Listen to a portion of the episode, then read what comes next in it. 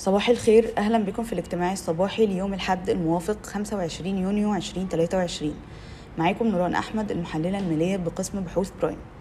من أهم أخبار ال macro النهاردة إن لجنة السياسة النقدية بالبنك المركزي في اجتماعها الرابع السنة دي قررت الإبقاء على نفس معدلات الإيداع والإقراض لليلة واحدة ومعدل العملية الرئيسية عند 18 وربع و19 وربع و18.75% على التوالي. بما يتماشى مع توقعاتنا في بحوث برايم تاني خبر معانا إن مصر بتسعى لإصدار سندات خضراء بالحصول على ضمانات من البنك الآسيوي للاستثمار في البنية التحتية ويذكر إن مصر أصدرت أول سندات خضراء في 2020 عندنا كمان إن في شركة النهدي السعودية مهتمة بالدخول في سوق توزيع الأدوية المصري وبحسب الأخبار شركة ابن سينا ممكن تكون الشركة اللي هيتم الاستثمار فيها ولكن إدارة ابن سينا أعلنوا إنهم ما استلموش أي عروض استحواذ حتى الآن. كمان أعلنت MSCI في تقريرها إن ممكن تعيد تصنيف مصر من emerging ل frontier أو standalone وده على خلفية عدم توافر الدولار في السوق المصري واللي بيخلي دخول المستثمرين الأجانب أصعب.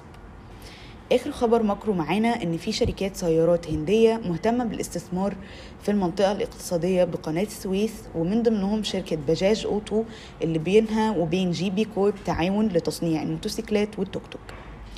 بالنسبة لأخبار الشركات من المتوقع يتم الانتهاء من الاستحواذ على 25 ل 30% من الشرقية للدخان من طرف مستثمرين إماراتيين وهتكون المحادثات مع وزارة قطاع الأعمال خلال أيام.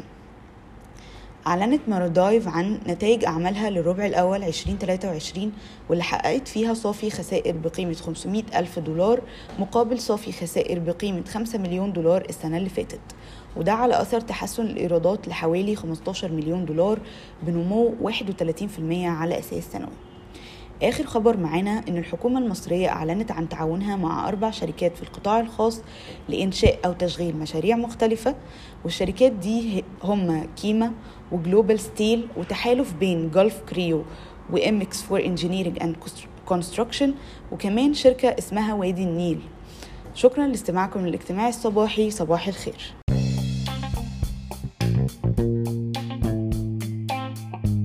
يرجى العلم أن هذا العرض هو لأغراض معرفية فقط، ولا يمكن اعتباره عرض أو توصية شراء أو بيع أو إدارة استثمارات أو خدمات استشارية. ينصح باستشارة مستشارك المالي قبل اتخاذ أي قرار استثماري، علماً بأن الأداء التاريخي ليس مؤشراً يعتمد عليه لتحديد الأداء في المستقبل.